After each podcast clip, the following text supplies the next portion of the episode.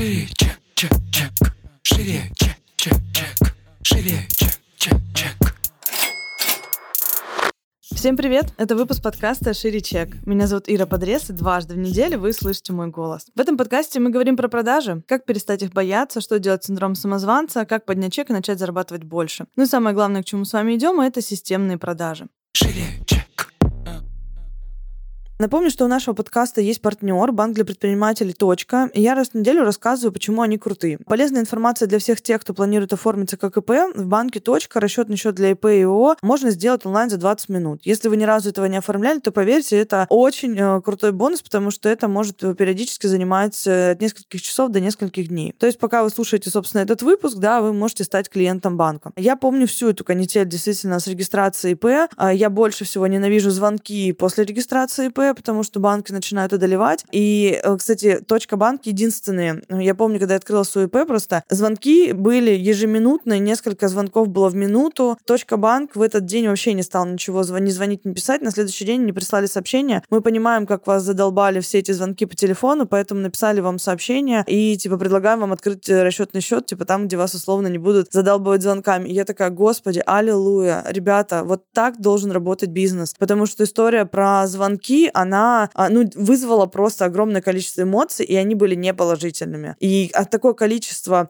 непонятных э, коммуникаций, да, не приводящих к какой-то цели. И вот э, точка выделилась таким простым действием, просто прислала сообщение на день позже, чем все остальные. И это тоже очень классно сыграло э, на руку. Ну и вообще какой-то вот человеческий подход, мне кажется, поэтому у них, поэтому у них так все хорошо. Как-то вот, ну, действительно, у них очень все это органично сделано. Чтобы стать клиентом банка «Точки», переходите по ссылке в описании. У нас сегодня последняя интеграция с банком «Точка». Для нас это первый опыт. Хочется услышать вашу обратную связь. А, если вы хотите к нам попасть в партнеры, присылайте ваше предложение. Но очень хочется сказать, что отбор у нас действительно строгий. «Точка банк» были первыми, кому мы согласовали эту интеграцию. Я не хочу разбирать огромное количество рекламных бездумных предложений. Э, и хочется работать только с теми, кто действительно, во-первых, любит свой бизнес, делает его качественно. И в первую очередь э, тех, кто любит своего клиента клиента. Для меня это главный критерий, наверное, выбора вообще партнеров, про которых мы будем рассказывать в подкасте. Будем делать это крайне редко, потому что крутых сервисов, крутых партнеров не так много, поэтому рекламных интеграций у нас будет тоже немного. Вообще, в целом, история про отбор, она у нас прослеживается во всех продуктах, чтобы не было обидно, скажем так. Э, мы считаем, что история про отбор, она про результативность. Э, мы работаем с теми, кто готов и к нашему обучению, а, и к нашему вообще взаимодействию с нами. Таким образом, мы получаем историю, да, как бы вин-вин. Поэтому, если эти условия вас устраивают, то обязательно нам напишите. Чек, чек, чек. Шире. Сегодня у нас с вами спецвыпуск. Давно у нас таких спецвыпусков не было. В специальных выпусках мы приглашаем крутых экспертов, чтобы собрать их удачные и неудачные кейсы. Это всегда очень интересно. Сегодня у нас в гостях Саша Митрошина. Саша, привет. Привет! Я супер рада быть в этом подкасте. Спасибо огромное, что позвала. Я люблю слушать твой подкаст и слушаю его на дорожке и всем советую. Очень крутой формат. Спасибо. Вот. Спасибо большое, что согласилась. Нам, на самом деле, очень приятно. А, расскажу предысторию для тех, кто не знает. Получилось так, что Саша репостнула или отметила у себя в Телеграм-канале, не помню, так выложила, что ты слушаешь, и мне начали люди просто судорожно писать в директ, что «Ира, Саша Митрошина тебя выложила, она слушает твой подкаст». Я сначала вообще не поняла, что происходит, поэтому, собственно, так Саша оказалась в нашем подкасте. Мы решили ее позвать, раз уж она слушает наш выпуск. Это офигительный гость для... Да, пусть еще и поговорит в нем, так сказать. А потом себя послушает. Да-да-да да-да-да. Гость говно. Не очень интересно было. Я все знала уже, я все знала. Да, кайф. Я, кстати, эм, сколько, наверное, полгода назад, зашла в инструкцию, у тебя в шапке, давно не смотрела твою шапку, было написано «Вдохновила на везение Инстаграма наполовину русскоязычного населения». Я такая, типа, хера она о себе думает, а потом такая, блядь, а я же тоже. И такая, думаю, Ира. Подожди, подожди, подожди. Сразу видно свеженького подписчика, потому что э, по сравнению с моими прошлыми шапками, а я типа веду а Инстаграм уже пять лет, там, там было такое... А можно материться, да? Да, типа, да. Там я пиздец охуевшая всегда была. У меня в шапке было типа, я просто переверну твой мир нахуй, я жму больше, чем твой парень, я там взрываю жопы всех. Ну, типа, сейчас я вообще такая умеренно консервативная. Так прикол в том, что я на тебя подписана, типа, год четыре. Ага. А, я была подписана два года, наверное, вообще беспрерывно. Еще училась в Унике на четвертом курсе. Потом начала работать в компании. И в целом про Инстаграм-то все так скептично говорили, когда я решила уйти. Я на тебя была подписана прям плотно, наверное, год с лишним. Ты то первые вебы продавала. Ага, классное было А, время. Да. Я помню, Саша два ляма сделала. Такая, офигеть, просто купила хату себе. Как бы, ну это было очень кайфово. Но я просто начала вспоминать, думаю, даже меня флешбэкнуло настолько. Думаю, я так-то тоже, Саня, с тебя начинала. Вот, поэтому я думаю, что даже больше, наверное, чем половину ты вдохновила на ведение Инстаграм. Мы сегодня будем говорить э, про продажи, да, собственно, наш подкаст обязывает нас говорить про продажи. А, но я сразу скажу, что мы будем говорить не только про продажи, в конце мы припасли а, очень прикольные вопросы от подписчиков. Мы так обычно не делаем, мы обычно не миксуем выпуск с ответами на вопросы и э, с гостями, вот, но сегодня сделаем такое исключение. Погнали. Давай. чек, чек.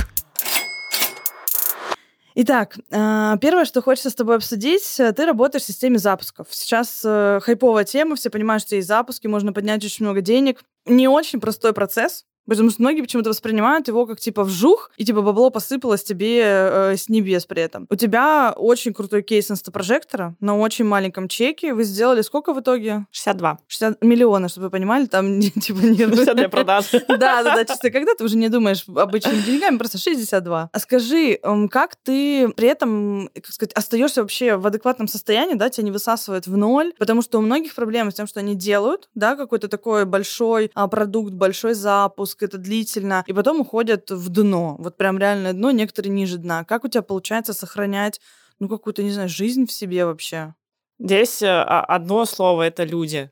Люди, которые рядом, команда. То есть э, свои запуски я не делаю в одиночку, даже больше, больше того, я внутренне не позиционирую себя как э, основу этого всего или как что-то, вокруг чего там эта экосистема вертится. Я скорее ощущаю себя частью команды, которая над чем-то работает. То есть я даже не чувствую, что это типа там условно э, мой запуск. Понимаешь, о чем я говорю, да? То есть я эксперт, я делаю контент, потому что моя работа, моя задача — это научить людей каким-то конкретным вопросам, мотивировать их на какие-то конкретные задачи в зависимости от того, ну, что мы в данный момент делаем. Моя задача — это сделать контент, и моя задача это выложить продающий контент в сторис. Могу рассказать вкратце, как у нас это работает. Да, было бы здорово, на самом деле. То есть не то, чтобы я брала на себя ответственность за запуск, и не то, чтобы я занималась, э, условно говоря, продумыванием вообще всех, в принципе, бизнес-процессов. Это сложилось не сразу, это складывалось несколько лет. То есть, естественно, все первые запуски я делала полностью самостоятельно ручками. Постепенно-постепенно я очищала свои обязанности, потому что то, в чем я уверена, вот максимально я в это верю, и я считаю, что все люди должны это понять и применять, что каждый должен делать свою работу. Вот это, это мое абсолютно честное мнение. А тебе не страшно при этом делегировать? Как многие говорят, лучше меня никто а вот, не сделает. А вот здесь типа. как раз э, возникает вопрос. Во-первых, это гордыня, то есть считать, что ты самый умный. Э, я не в той комнате сидишь, как говорят, выйди, зайди в другую комнату. Я, я не самый умный, я не лучше всех организую запуски, я там не лучший продюсер. В чем я действительно хороша? Я хороша в съемке сторис. Будем откровенны, это моя операционка, это моя основная работа. Я очень хорошо веду блог, я очень хороший блогер. И вторая моя экспертность — это я хорошо учу людей, я хорошо умею вытащить из себя смыслы, систематизировать их и передать людям так, чтобы у них получилось. То есть, ну, ну это методология обучения. Называйте как хотите. Соответственно, я не концентрируюсь на том, чтобы, там, не знаю, найти ебаного бухгалтера или там что-то что сделать, там, составить отчет или пос- посмотреть их, проанализировать что-то. Нет, я концентрируюсь в своей работе конкретно на том, что я делаю лучше всех в команде, на том, что я должна делать в нашей команде. Э, Я должна снимать сторис, я должна делать контент. И все. А, Мои максимальные усилия направлены на это. И вся моя жизнь э, выстроена таким образом, чтобы абсолютно ничего меня от этого не отвлекало. Чтобы абсолютно никакие другие побочные вопросы э, до меня даже не доходили. Э, Здесь стоит вопрос, естественно. Как так сделать? Типа доверишься, тебя там просто наебут, нагнут, все не будет работать, все сломается, а ты потом отвечаешь своей репутацией лицом. Это правда. Это правда, именно поэтому процессы выстраивания таких сильных команд и таких больших запусков заняли у меня, ну, несколько лет. То есть с каждым из своих партнеров, с которыми я делаю проекты, допустим, в случае с инстапрожектором это Валентин Миллер и Аня Черненко, это мои партнеры. Э, Мы работаем уже три года, даже, наверное, побольше чуть-чуть, и мы растем вместе. То есть мы начинали с каких-то небольших проектов, мы шли и развивались поступательно, постепенно. То есть это не история, когда ты просто с улицы берешь продюсера или человека и начинаешь ему доверять все то, за что ты отвечаешь своим лицом. Конечно же, это не так. То есть процесс найма, процесс поиска людей — это максимально ресурсозатратная история. Но это инвестиция, которая потом будет окупаться. Поэтому если есть малейшие вопросы, если что-то, вот что-то идет не так, это не то дело, где нужно просто остановиться, забить, там, и сказать, ну ладно, пусть там поработает, я с чем-то смирюсь. Нет, то есть в это нужно прям вот настолько вложиться, насколько ни во что ты больше, ну, кроме там своей экспертности, э, вкладываться не будешь. Понятно, да? Вот мне понятно. Знаешь, какой вопрос сейчас? Вы с Валентином и с Аней начали три с половиной года назад, да? Тогда еще вообще не знали, кто такие продюсеры. Это была, скорее всего, история просто интуитивно. Мы как партнеры заходим, да, и начинаем как-то развиваться. Вот сейчас на рынке очень много продюсеров. И непонятно многим, как выбрать такого человека и как вообще, не знаю, тестировать, не тестировать. Многие обжигаются на этом. Конечно, конечно. Что из твоего опыта, у тебя были, наверное, какие-то тоже, да, условные терки ну, с людьми, с которыми ты... Со своим первым бизнес-партнером мы разосрались публично, все помнят эту историю.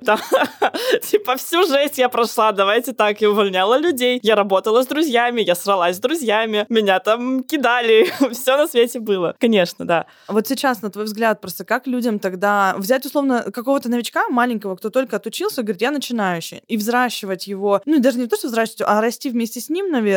А, либо все таки ждать, возможно, или самому искать продюсера, который уже состоялся. Просто у нас есть несколько громких имен на рынке, и вопрос еще в том, что, как на твой взгляд, вообще появятся ли еще какие-то громкие имена? Насколько здесь потенциал рынка? Э, во-первых, имена появятся сто процентов. Я это предвижу, я даже вижу несколько людей, которые могут э, выстрелить. Ну, типа, не будем сейчас об этом, посмотрим. Во-вторых, э, мое персональное мнение, что для плодотворного, хорошего, качественного, долгосрочного сотрудничества должны выполняться, наверное, три основных факторы и параметры. Первое — это, конечно же, профессионализм обоих сторон, обеих сторон. То есть чтобы и эксперт, ну, то есть тот, вот кем я, например, выступаю, был профессионалом что в своей экспертной области, что в отношении к работе. То есть для меня очень-очень важным принципом является мой личный профессионализм и то, насколько на меня можно положиться. То есть без вот этой всей херни, типа, сегодня я хочу продавать, завтра я там, вы мне прислали прогрев, я его не буду выкладывать. Или он там, мне не нравится. Или он мне не нравится. Да, да. Как бы ты эти вопросы решаешь заранее. Ты выбираешь людей, с которыми у тебя хороший коннект. Ты сонастраиваешься с ними, выстраиваешь человеческий контакт. Они начинают себя чувствовать. То есть э, бывает у нас такая синергия с нашими маркетологами, что мне присылают прогрев, и я просто его вставляю дословно. Я просто пощу пост без правок, понимаете? То есть это и... такой супер уровень какой-то. Это, но это уровень, когда вы реально сработались. И это уровень предварительной подготовки. То есть, конечно же, нельзя рассчитывать на то, что вы встретите человека, и он начнет вам писать гениальные прогревы, к которым у вас абсолютно не будет вопросов. То есть здесь ваша зона ответственности. Вы выбираете, вы тестируете, вы срабатываетесь, и вы не въебываетесь, извините, после этого уже. То есть никто вам уже не виноват будет. Это первый пункт. Второй пункт — это сходство по человеческим качествам. То есть гораздо важнее. Вот профессионализм и экспертная совместимость — это база. Но даже если вы гиперпрофессионалы, и вы просто на уровне личностных качеств не сходитесь, на уровне ценностей, даже базово на уровне, как вы реагируете на стресс. То есть у нас была такая история, что, например, мы отлично работаем, прекрасное партнерство, но во время какого-то стрессового момента на запуске, а запуск э, именно сами продажи, как правило, это какой-то стрессовый момент. Допустим, мне нужна эмоциональная поддержка, а он не дает эмоциональную поддержку. И все. Типа, это не работает. То есть он просто говорит, там, делай, что ты, да иди делай, там, нужно, у нас дедлайн и все. Ну, я сейчас, типа, утрирую, супер грубо говорю, но для него там вот так, для меня вот так. И все, и наоборот. То есть э, вы просто не сходитесь по каким-то базовым штукам. И здесь вот есть такие вещи, когда, знаете, вот если надо объяснять, то не надо объяснять. Такой должен быть коннект. В первую очередь мы выбираем профессионально друг друга, во вторую очередь мы выбираем друг друга базово, личностно. В каком-то смысле это как выбор психотерапевта. Многие говорят, порекомендуй да. кого-то. Я каждый раз говорю, что эта история... Это как порекомендуй друга мне. Да, с кем, с кем да, мне дружить. Вот, да, у тебя да, отличные друзья, да, мне да. тоже подойдут. Да, поэтому самая-самая такая базовая штука — это личный, личный человеческий контакт. И со всеми моими партнерами у меня очень хороший личный человеческий контакт, э, дружеский. А ты сначала с ними дружила, условно узнавала их? Или уже в процессе профессионально, ну, типа, условно, ударили по рукам, говорят, да, давай попробуем, и вы в процессе узнаете друг друга? По большей части это уже шло сначала рабочее, потом личное. Но надо понимать, что третий пункт, о котором я хотела сказать, что да, действительно, сначала мы тестируем работу друг друга. Допустим, возьмем кейс инсталогии. 114 миллионов у нас без учета комиссии вышла инсталогия 2.0. Год, год прошел сейчас. Как мы начали с ней работать? Мы сначала познакомились на мастер-майнде, потом мы запустили ее workbook у меня там э, через запуск э, визуала наповал. Соответственно, мы поработали на двух небольших запусках вместе. И уже только после этого Пошли в какой-то пошли большой в большой проект. Вот. Но это очень здраво логично с точки зрения рисков. Да. Вот здесь такой момент, что можно чекнуть заранее риски, даже если вы что-то условно потеряете или где-то там не заработаете, но вы это сделаете на небольшом проекте. Да, да, соответственно, как у нас было с Валентином Миллером, он вообще пришел ко мне работать. А вот, кстати, дай бог памяти, кем он ко мне пришел работать. Во- Вообще не помню. То есть в какой-то момент он был вообще управляющим проектов у меня. То есть даже не, не продюсером конкретного проекта. Он пришел ко мне в команду вебинаров, все вот это менеджерить, управлять и собирать команду. Фига, он вырос тоже за это время вообще. Он очень сильно вырос. Мы вместе выросли. Это, надеюсь, что будем дальше идти вместе и расти. У нас большие, большие планы. А, Соответственно, вот, три пункта. То же самое сейчас вот проявись мы продаем, да, там, где ты выступала. Всем, кстати, очень понравилось твое выступление. Просто пипец. Мне было приятно. Такие, такие, Неожиданно. такие отметки. Почему неожиданно? Ты, блин, эксперт. Мы с Викой как познакомились? Она достаточно долго пыталась меня выцепить, чтобы я выступил на ее форуме. Она получила три отказа от меня. После этого она получила мое согласие. И после того, как мы это сделали, я выступила на двух ее форумах. Я сама и предложила, давай делать следующий вместе. То есть я просто... А приглашали меня многие. То есть я много где выступаю, я много организаторов знаю, но я почувствовала базовый профессионализм. То есть все прошло хорошо, я почувствовала человеческий коннект, мы подружились. И я поняла, что мы можем пробовать что-то делать э, вместе дальше. Мне, кстати, интересный опыт того, что ты трижды отказала, и потом вот как бы многие люди очень сложно переживают отказы. Ну, Вика не такая. Это, кстати, тоже очень-очень сильно расположила меня к ней. Потому что, ну да, да, тебя к ней получилось, потому что у многих это трагедия. Типа, если Да. мне один раз отказали, ну все, пускай они теперь. Да, бегает за мной. Да, да. шире, Скажи, пожалуйста, есть эксперты, у кого не получается коннектиться с продюсером? Вот у меня был опыт работы с продюсером, вообще просто никак не, не, не получилось и так далее. Я очень сильно расстроилась. То есть у меня как-то вот такой эмоциональный... момент. А как, на твой взгляд, я просто знаю, что в моем окружении очень много экспертов, кто делает хорошие цифры, делает их сам, а, хотел бы, наверное, делегировать, да, какую-то часть и в целом иметь партнера, потому что не у всех, допустим, там есть супруг, который выступает в роли партнера еще, ну, как-то хочется сбросить нагрузку. Что, на твой взгляд, может помешать эксперту сконнектиться с продюсером? Вот мы возьмем хороший продюсер, профессионал там, да, то есть мы не берем его компетенцию, то есть это не начинающий человек, но вот э, происходит что-то, что не дает сделать результата. При том, что с обоих сторон, с обеих, да, профессионалы, ответственно относятся к работе, там по ценностям сходятся, но что-то не схлопывается. Почему может быть такая, не знаю, даже дисконнект этот какой-то профессиональный или что, или рабочий? Что происходит, почему не получается сделать результат? Да и уйма причин на самом деле может быть. Реально. И первое и самое главное, какая видится мне, это что эксперты очень сильно видят волшебную та- таблетку в продюсере. Очень сильно. То есть они думают, что сейчас человек придет, э, и, и многие даже не заморачиваются выбором. Хотя найм продюсера — это, по сути, найм бизнес-партнера.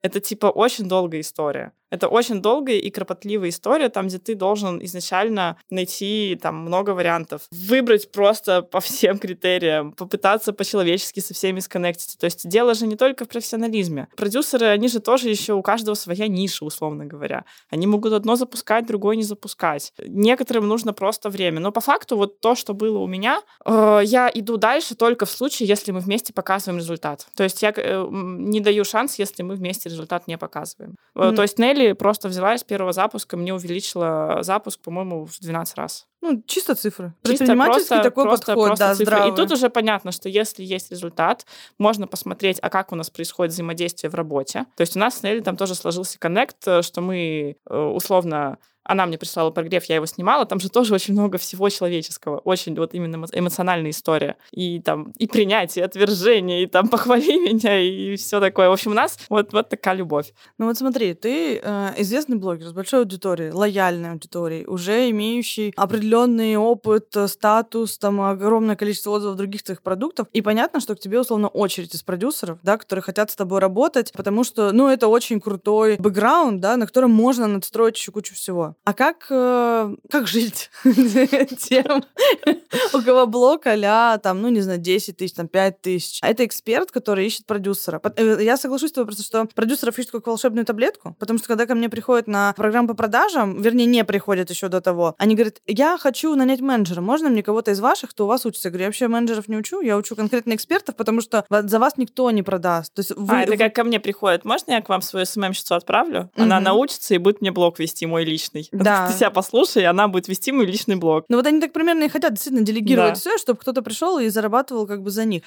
Забыла, кстати, сказать, сори, что перебиваю, но супер крутая синергия выходит, когда вы оба с партнером эксперты в областях друг друга. То есть то, что Нелли сама блогер, и то, что я два года назад поставила себе задачу прокачиваться в продажах, это просто максимально все упрощает и улучшает, потому что я типа могу делать запуски сама, я могу писать себе прогревы и продажи сама. Но, условно, если я, например, делегировала эту задачу, и мне пишет э, прогревы и продажи продюсер, то я сверх этого могу еще приложить свои навыки продаж и еще попродавать, плюс э, выстроить очень хороший live-контент. То есть в, лучшем случае я выложу свой хороший live-контент, он очень красиво перейдет в продажи от продюсера, плюс еще ситуативно сделаю какие-нибудь крутые продажи от себя. В худшем случае я просто выложу продажи от продюсера, это типа план минимум. Поняла, о чем я говорю, да? Мгм. Да, получается Вот. синергетический эффект за счет этого. Да, и получается, что прошлую инсталогию мы вообще продавали без прогрева. То есть я просто хуячила чисто ситуативно. То есть я там то коров продавала, то там, типа, на учебе как-то все время отсылала, то брала чужие запуски делала. Ну, то есть э, Могу себе позволить могу себе позволить, продавать да. так, как хочу. Да, и только уже Нелли начала прям именно, ну, в классическом варианте работать, когда мы начали проводить бесплатник и, собственно, продавать, продавать, продавать. Но весь у нас не было не прописано ни одного дня прогрева.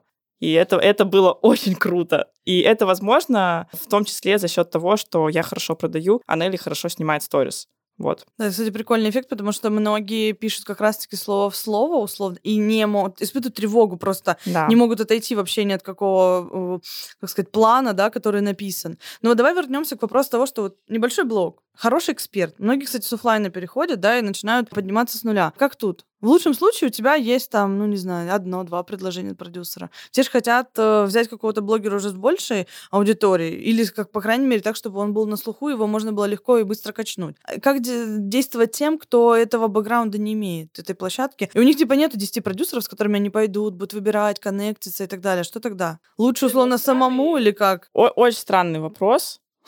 Это жизнь. Честно, честно Это то, говоря. что меня спрашивают все время, типа, Ир, вот у меня это реальная ситуация, часто из моих Не, я э, понимаю, но это немножко, немножко. Может быть, я сейчас, конечно, жищу, но это слегка позиция жертвы на самом деле, потому что нет активов, наращивай активы. Хочешь продюсера, иди туда, где тусуются продюсеры. Э, Выстраивай свой контент таким образом, чтобы продюсеры тебя находили. Э, Продвигай свой блог, свети, сиди, блин, на курс там к Нелли, на курс к Маше, сиди в чатах. Там, вот, пожалуйста, 4000 продюсеров, или сколько там у него последний запуск был, сидят и просто ждут экспертов. Ну, то есть, э, если у тебя нет активов, это, ты должен их нарастить. Понятно, что без активов никто с тобой не захочет работать. Базовый совет, который я просто дам всем, это, во-первых, качайте свою экспертность. То есть, э, ну, блин, я не знаю, это очень, очень тупо сейчас говорить. Типа, ну, будьте, пожалуйста, профессионалами в том, что вы делаете, но это, типа, не для всех очевидно. То есть, вкладывайте в то, чтобы углублять именно свою экспертную профессиональную область и становиться все лучшим спецом, нарабатывать кейсы, потому что это вот просто то, что вам нужно. Вам нужно быть спецом и иметь кейсы. Все, дальше, дальше уже дело, дело техники, практики, партнерства. И второй совет, который я дам, это просто тупо учитесь вести блог, даже на 100 подписчиков. Даже там если никто особо не смотрит, ну просто учитесь делать контент, потому что э, если у вас есть э, хотя бы полгодика навыка съемки сторис, то, то в принципе, в принципе все. Вы продюсера в свою вороночку завлечете с их помощью, только трафик какой-то пойдет, и самим же вам легче будет. А так, ну, конечно, конечно, стоит и самим попродавать, наверное. Здесь просто видишь а, момент интересный, который стоит, наверное, всем отметить, что когда вы хотите вообще в целом продавать и делегировать, особенно кому-то эту часть, то вы должны какой-то путь пройти тоже. Естественно, блин, я даже об этом не сказала, я забыла. Я но- просто уточняю, потому что люди Да, поймут, да, типа, знаешь, ну, как бы... В общем, любой, лю- любой вопрос, который вы хотите делегировать, вы должны базово в нем разбираться. Это, к сожалению, к сожалению, реально, к сожалению, мир работает так. То есть, э, если я хочу нанять хорошего смысловика, я должна сама быть неплохим смысловиком. То есть я должна неплохо делать контент. Если я хочу нанять бухгалтера, я должна понимать там какие-то основные хотя бы бухгалтерские косяки, требования. Ну, то есть я базово разбираюсь э, в налогах, я базово разбираюсь в финансах для блогеров, я базово, ну, наверное, уже чуть глубже, чем базово, я разбираюсь в управлении, хотя сама лично я не управляю. Это же все понимают, да, я снимаю сторис. Но у меня есть э, базовые навыки абсолютно во всех вещах, которые мне делегированы. То есть при необходимости я делаю запуск под ключ сама. И я, в принципе, это делала. Очень крутая мысль, хочется ее подчеркнуть, чтобы вы ее себе зафиксировали, потому что история немножко инфантильная, когда мы хотим делегировать все кому-то, при этом не разбираясь в этом. Да. И мы не хотим разбираться, потому что нам трудно, страшно, там еще что-то. Пусть кто-то придет, за меня попродает, и мы как-то с этим, собственно, Но будем это тоже, это, работать. это детская позиция очень сильно. А взрослая позиция — это пойти начать учиться. И, и варианты появятся сами собой на самом деле. Я хочу строить бизнес, и очевидно, что я не буду делать его типа ручками, скорее всего. То есть, опять-таки, это будет э, процесс выстраивания команды и даже не управления, возможно, а скорее представительства. Но в любом случае я учусь в бизнес-школе, я осваиваю, осваиваю все процессы, которые могут быть, чтобы потом не оказаться в ситуации какой-нибудь неприятной. Когда ты ничего не знаешь, ничего не можешь, вообще в целом сам Да. не в состоянии. чек, чек, чек. Хочется перейти с тобой к вопросам, которые задают нам подписчики. Им очень интересно узнать. Они будут отвлекаться сейчас, скорее всего, от темы запуска, не скорее всего, а точно. Больше носить личный характер, но это то, что а, многих людей беспокоит, потому что есть градация, типа вот она классная, известная, там, богатая и так далее, да. А у нее поэтому вот такая самооценка, она поэтому так реагирует на критику и так далее. И все немножко нивелируют а вообще путь, который человек проходит. И кажется, что ты как будто рожден. Особенно если люди не видели твоего пути. А, Может быть, если они там узнали тебя, условно, даже год назад, и сравнить тебя там сколько, 4 года назад. Ну, это, конечно, очень э, большая разница в этом. Первый вопрос у нас был такой, это, кстати, действительно а, одна из самых болючих точек. Как принимать негативную критику в свою сторону? Вот Не хотите, не принимайте. Ну, типа, это очень объемный и обширный вопрос, с которым я живу последние пять лет, потому что, ну, просто, что вы понимали, вот прям по чесноку сказать, я человек очень зависимый, всегда была от мнений. То есть любые оценки для меня имели очень большое значение. И стать блогером в этой ситуации, конечно, Ну да, рисковый такой шаг. такой рисковый шаг. Да, да. Потому что, конечно же, тебя все оценивают, причем даже положительные оценки все равно на тебя влияют. И в какой-то момент ты начинаешь, допустим, выглядеть так, как нравится твоим подписчикам. Ловишься на этой мысли, ужасаешься и такой идешь к психологу работать над этой темой. Реально. Но опять-таки, люди, скорее всего, ждут, что я скажу что-то типа прочитайте вот эту книжку. Да. Или там сходите к психологу, и за месяц э, вы просто обрастете. Конечно же, Да, нет. да. А сколько встреч нужно, чтобы получить результаты психолога? Да, да, да, да. Александра, сколько вы ходили? Ну, тему блога я прорабатывала где-то полгода. Вот именно базово. Потом естественно, это еще затрагивалось, но типа, чтобы произвести какой-то базовый скачок, качественный именно в отношении, и переставить э, местами меня и блог, потому что начинала я блог из позиции «блог важнее, чем я». И несколько лет я была именно в, под, в подчиненной позиции относительно своей работы. Сейчас уже не так, к Мне счастью. кажется, все начинают на самом деле с такой позиции. Нет, нет, есть люди Да? с другими У меня просто схемами, тоже да. была такая, что типа там работа, бизнес, блог, Мгм. это все было выше, чем я, и я там где-то вообще в последних списках была. Не, существуют другие истории, существуют люди, которые изначально начинают блог как инструмент, и Блин, более того, круто. ну, в любом случае, не отчаивайтесь. Как вы видите, все можно проработать. Во-первых, э, конечно же, очень сильно работает практика, потому что когда тебе, допустим, много лет пишут какой-нибудь негатив, причем он часто похожий, в какой-то момент э, у тебя действительно толстеет шкура, и тебя начинает смешить то, что раньше заставило бы тебя плакать весь день. Э, Во-первых. Во-вторых, ты начинаешь относиться ко всему спокойнее, начинаешь видеть уже что-то конструктивное, даже в сообщениях, которые по форме, мягко говоря, не очень конструктивные, включают в себя оскорбления и, и ненормативную лексику. Ты начинаешь э, воспринимать это как тоже обратную связь. И если ты чувствуешь, что тебе что-то откликается, брать это в работу. И еще такая мысль, меня вот тоже сейчас будет немножко откровений, мне кажется, я об этом не говорила нигде. А, С самого начала моего блогерства, сколько, пять лет прошло, вот я только начала, и меня, я сразу же очень четко видела, что 90% блогеров, их просто забывают. То есть люди взлетают и падают, условно говоря. Быстро, есть- быстро при этом. При этом быстро, Да. да. И начав, условно говоря, взлетать по шкале там интереса людей, я уже тогда готовилась к тому, что, возможно, у меня не получится удержаться. И мой фокус был направлен именно на то, чтобы постепенно наращивать свою медийность, а не терять ее. Потому что мне не хотелось оказаться среди тех блогеров, которые что-то проморгали, и все, они сидят, их уже никто не смотрит, и денег нет, там проектов нет, ничего нет. Ну, мы все знаем много таких примеров. Мне этого не хотелось. Я всегда искала способ, как постоянно поддерживать э, к себе внимание людей. Пока что получается. Ну, вот в среднем. Но в любом случае, в любом случае надо продолжать держать руку на пульсе. Э, знаешь, кстати, в чем главный секрет? Нет. Кстати, следующий вопрос, типа, как, реально ли стать блогером-миллионником с нуля? И вот здесь как раз-таки будет история сейчас, э, в чем главный Ты видишь, секрет? у меня глаза просто закатились, обкатились за черепом и прикатились обратно. Типа, я не, ну я не знаю, люди, люди становятся миллионниками у нас каждую неделю, у нас каждый там полгода какой-нибудь новый крутой миллионник. Да нет, блин, нереально, это, это, это глюки. Ребят, все, абсолютно все реально. Конечно же, можно, особенно сейчас. Э, Самый главный секрет, который вот позволяет мне ну, условно, мо- может, как-то это по-хвастовски звучит, ну, держаться на плаву, условно говоря. То есть меня, меня помнят, меня люди знают, и медийность э, в каком-то смысле растет. Это то, что если с тобой происходит что-то стихийно, ты этим не управляешь. То есть ты должен понимать, почему вообще с тобой происходит то, что происходит. Почему люди тебя смотрят? Что они получают? Что им от тебя надо? Несколько лет я жила, и я не понимала, что, почему люди меня смотрят. То есть я видела, что смотрят, да, там читают, покупают. Я не понимала, почему. Ты в этом прям разбиралась, копалась, как бы? Да, практически все мое блогерство было посвящено тому, чтобы понять, как это работает. И если у вас есть понимание, что именно вы даете людям, что вы можете дать, что они хотят от вас получить, вот, вот тогда все, вам все подвластно. Вот в тот момент, когда я поняла, зачем вообще люди на меня подписываются, зачем они меня читают, вот прям хорошо стало. И тогда-то я я и приняла и критику, и негатив, потому что это неразрывная часть с тем, чтобы быть популярной долгое время. А, Очень прикольная мысль. Я сейчас задумалась о том, что а, многие даже во время продаж не знают, кому продают. И, ну, типа, что эти люди вообще от них должны получить? А это же база, да? Да. И э, как бы это в продажах просто все понимают, типа, кто моя ЦА, надо понять, зачем покупают. А в блоге кажется, что это, типа, другие люди. Вот Мгм. покупают у меня эти, а смотрят на меня другие. Мгм. А зачастую как бы просто нет коннекта, и никто не общается. Вообще, кстати, общается. Бло- блогерство — это коммуникация. Типа, просто это массовая коммуникация, не один на один, а условно там один на тысячи, один на миллионы. И, в принципе, главная задача блогера — это поддерживать э, эмоциональный контакт с людьми, которые на него подписаны. Следующий вопрос, знаешь, какой? Про сторис. Тоже люди не могли не спросить. А как тебе ухо- удается уходить из сторис на неделю и при этом не упускать охваты в ноль? У тебя охваты держатся...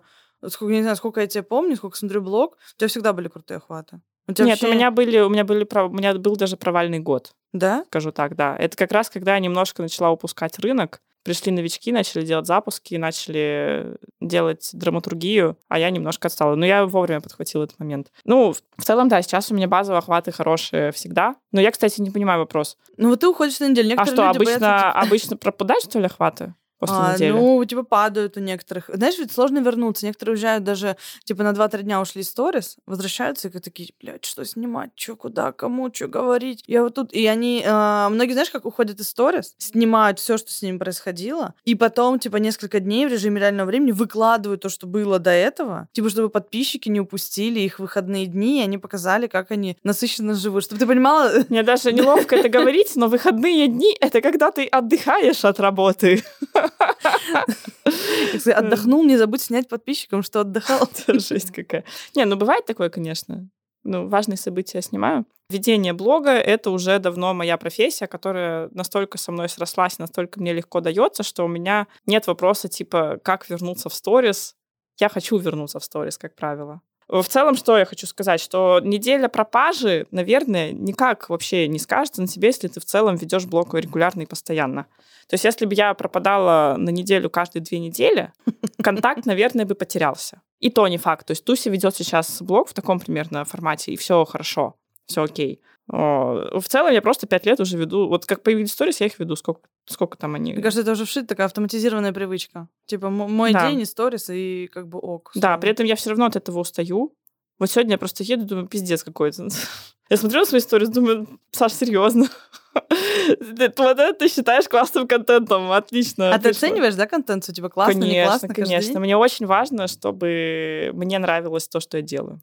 Для меня это вот вот должно нравиться именно мне, и все. А было такое, что типа тебе нравится, говоришь, блин, какой, какие крутые сторис, а потом кто-то приходит и говорит, блядь, что за говно? Да нет, мне кажется, не было. Никто не осмеливается, так сказать. Не было. И, как правило, когда тебе нравится твой контент, э, людям он тоже нравится. И здесь как раз тоже такая такая фишка для экспертов. У, у них у всех сидит э, в подкорке, что надо давать пользу ебучую. Все время как-то угождать подписчикам. Вот они хотят, они у меня спрашивают, я же не могу не ответить. Вообще ты можешь. Ну да. Это, ну, я называю это принципом Тиндера. То есть есть вещи, которые интересны людям, есть вещи, которые интересны тебе. То есть всегда в данный момент времени тебе хочется о чем-то вот говорить с друзьями. Ты же выбираешь не темы, которые вот друзья у тебя спрашивают, ты выбираешь темы, которые у вас пересекаются. Тут то же самое. Тема, о чем ты вещаешь в блоге, должно совпадать. То есть это должно быть пересечение вопросов, которые волнуют подписчиков, и вопросов, которые волнуют тебя.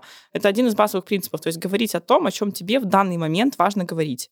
Тебе, а не подписчикам.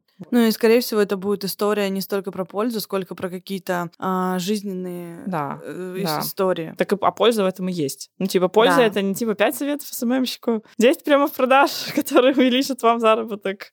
Но, тем не менее, кстати, многие до сих пор думают, что это именно так. Нет, ну это тоже, это один из инструментов, конечно же, это тоже интересный контент, но это, это типа 3%, наверное. Но если в целом, э, я бы знаю по себе, допустим, когда я как пользователь захожу в Инстаграм, я в конце дня хочу что-то вот э, полистать, э, я пропускаю тяжелый контент. Я тоже. Я прям свайпаю, типа, ой, не, я знаю, что у этого чувака, он классный эксперт. Потом но- посмотрю, да, никогда да. не смотришь. Да, да, Есть да. такое, да. А, знаешь, дальше мы э, вот такой момент. Тоже про людей. Вообще, в целом, все вопросы, которые тебе задавали, это все была история про людей. Как ты, как с тобой, как тебе и так далее. Вот м, вопрос мы с тобой говорили про команду. И команда у тебя довольно большая. А и опыт построения команды, и вообще взаимодействие с людьми большой. Вот как ты справлялась и как ты вообще реагируешь, если ошибаешься в людях? Вот что, что-то... И было ли у тебя такое? Может быть, у тебя не было? Я мастер спорта по ошибкам в людях, реально. Я очень доверчивый, на самом деле, человек, базово. То есть э, изначально я как раз допускала такую ошибку, что я ну, не относилась к этому, скажем так, с должным вниманием, не относилась с должным фокусом. А как и любому вопросу, результат там, где фокус. То есть только если ты на чем-то сфокусировался, уделил этому психическую энергию во всех смыслах этого слова, тогда это будет работать. Само собой не работает. Я долгое время надеялась, что оно будет работать само собой, что люди, ну, сами там как-то, как-то у нас все получится и с партнерами, и с коллегами. А, Конечно, в людях я ошибалась много раз. Конечно, у меня были плохие партнерства. Я выходила из партнерств. Были просто как бы хорошие, но в которых что-то пошло не так. Раньше я, допустим, вообще избегала конфликтов. А ты представляешь, что это вообще такое для работы совместной? Ну, это, это жопа. Мгм. То есть это абсолютная Когда-то невозможность. бомбанет все равно. Да, то есть это абсолютная невозможность, в принципе, ну, продолжать идти. То есть это такая штука, которая тебя просто рано или поздно бомбит, и вы расходитесь, причем некрасиво. Что, что тут, я не знаю даже сказать. А что ты делала? Как ты, училась? Это условно... Это навык. Это, да? это абсолютно навык. Я просто три года где-то назад поставила перед собой цель и поняла, что это очевидно мое слабое место, что мое слабое место это эмоции, мое слабое место это отношения с людьми. И я даже не понимая никакой конечной точки, не понимая, что мне это может дать, как-то я почувствовала, то ли мне психолог там хорошо как-то это продала, то ли еще что, я уже не помню. Я поставила перед собой фокус, даже там на карте целей всеми клеила людишек. Я поставила фокус э, учиться коммуникациям, то есть улучшать отношения с людьми. И здесь еще, знаете, какая фишка, кто не знает, что даже если вы работаете над какой-то конкретной сферой отношений, например, рабочие отношения, это все перекидывается на абсолютно все отношения. То есть, э, если вы умеете строить отношения с друзьями, значит, с коллегами вы тоже их умеете строить. То есть, это принципы базовые одинаковые. Э, Умение взаимодействовать, эмпатия, конфликт, ну, то есть, все. И сначала у меня все началось с рабочих отношений. То есть, я поняла, что, ну, вот я не вывожу. Что-то не то. Я начала работать над этой сферой. Там еще, знаете, типа, уже после разрыва инстологии того в 2018 году. Работала с подругой, тоже начались проблемы, разделение дружеского рабочего, потом разошлись. Ну, короче, были ситуации, в которых я понимала, что вот что-то что не то вообще, очевидно, что-то не то. И я просто начала работать над конкретными ситуациями, но базово держала в голове, что вот явно мне это надо, это тот soft skill, который, которого мне не хватает. И как-то дальше уже шло по накатанной. То есть то в книжках что-то прочитаю, то с психологом какую-то тему проработаю, то где-то на тренинге что-то узнаю, то про, ну, просто на практике старалась как можно больше с людьми взаимодействовать по возможности. И, и как-то накопилось. То есть, опять-таки, это не вопрос какой-то прочитанной книги или какой-то сессии с психологом. Это намерение скорее и понимание, что научиться можно реально всему. То есть даже если такой задрот, как я, более-менее научился общаться, то все остальные тоже смогут. А Здесь еще хочется обратить внимание о том, что все это путь. Люди Да. хотят часто, типа, очень короткую какую-то историю, сделал, получил результат, а ты Да. говоришь, ребят, надо идти, они такие, come on, куда идти, типа... Можешь мне просто сказать, что делать? Да, да, да, да. Ты Дай мне один, два, три, четыре, я сделаю. Да-да-да, но это вообще не то. Последний вопрос. Давай. Как задроту, мы не могли обойти стороной. Расскажи, как ты читаешь книги. У тебя точно есть свой способ. Ну да. Но опять-таки... Так, ладно. Людям, понимаешь, это, это самое важное. Я понимаю, мне вчера завалили, я просто выложила сторис, как я читаю книжку с тремя маркерами и закладочками и все. А что обозначает этот цвет? И тоже на самом деле в этом есть какая-то такая позиция немножко детская, потому что дело как бы не в цветах маркеров. Ты можешь создать свою систему, Ты- да, читать это как тебе просто- нравится, закладки Да, клеить, да. да, я Типа нет просто... Правильного алгоритма Нет чтения правильного- книги. Да, в этом прикол. Вы просто примерно понимаете, что вы хотите получить от чтения, и выстраиваете свои правила. Я просто, ну, мне нравится выделять, потому что я очень э, быстро читаю и могу съедать какие-то куски. То есть для меня необходимость что-то выделить маркером — это просто возможность замедлиться и больше вникнуть в текст, не более того. То есть в этом нет никакой магии, а несколько цветов я использую просто потому, что визуально э, легче структурировать выделение. Потому что потом, я, когда мне надо пробежаться почему-то, я именно пробега- пробегаюсь по выделениям. А наклеечки я клею на самые-самые важные мысли просто, и все. Ребят, ну секрет раскрыли. Я- Секрет Вы- раскрыли, Вы, да. теперь должны читать по 100 книг в год по системе Саши Митрошиной. Но по факту это я пробовала разные штуки, и это не то, что, ну, не какая-то магия. То есть я иногда читаю просто, иногда я сразу конспектирую, иногда я читаю медленно, иногда быстро, иногда я там что-то в компьютер переписываю себе. Ну, иногда я какие-то конкретные главы конспектирую, иногда я просто пролистываю, как бы не вникаю. Ну, то есть это, блин, э, чтение книг — это не процесс, который можно делать правильно, я так скажу. Даже если вы просто, даже ничего не пытаясь запомнить, будете смотреть глазами на страницу, там, прочитаете несколько глав, это все равно уже с вами. То есть даже когда говорят, что, типа, обязательно нужно внедрять. Вот вы читаете и внедряете, если вы не внедряете, то лохи вообще нахера читать. Нет! Ну, типа, нет! Вы в любом случае наращиваете эрудицию. В любом случае, узнав какие-то знания, вы их обратно не разузнаете. Даже если прямо сейчас вы не начнете применять все советы из книжки по сну, в которой вы прочитали, это не значит, что вы зря потратили время на то, что вы прочитаете. Вы их уже знаете. И при необходимости это знание включится. Вы сделаете какой-то микровыбор в будущем. Э, Я сейчас вижу, как тянется шлейф из каких-то книг, которые читала пять лет назад без маркеров, блядь. Я их просто прочитала. И я помню оттуда что-то. Даже один факт из этой книжки, он типа имеет значение. Э, По факту, просто чем больше знаний у вас есть, э, чем больше какой-то объем эрудиции, тем легче вам выстраивать связи, системы в голове, тем легче проводить анализ, тем лучше работает ваша интуиция. Поэтому можете прекращать спрашивать у блогеров в директе, как читать книжки, и просто начать их читать. Это хороший совет. Он прям должен был быть здесь последним. Просто, ребят, начните читать книжки. А, очень интересно, что все интервью, которые мы проводим вообще с гостями, вот для меня это под большой гидой про свободу. Как я могу делать, как я могу жить, что я могу выбирать, как я могу читать книжки, выделять маркером или нет, могу ли я ошибаться, что я могу испытывать какие-то чувства, уходить там из сторис э, и так далее. Это очень круто, потому что а, ты видишь, как люди, доходя до каких-то точек, до каких-то результатов, они становятся действительно свободными. То есть это не, не наоборот, типа, загоняет тебя в какую-то рамку, да, и в какое-то ощущение, что ты в коробочке своего образа, скажем так, а наоборот дает больше и больше какого-то простора, наверное. Саш, спасибо тебе большое за это интервью. шире, чек. Ну друзья, на этом наш выпуск подошел к концу. Э, услышимся с вами в следующем выпуске. Обязательно нам звездочки в iTunes, пишите комментарии, черканите Саш, когда послушаете, черканите мне обязательно. Очень интересно мнение ваше э, про наш разговор, потому что мы сегодня, кажется, обсуждали все, что только могли и не могли. Вот. Ну и услышимся с вами в следующем выпуске. Всем пока. Пока-пока. Шире,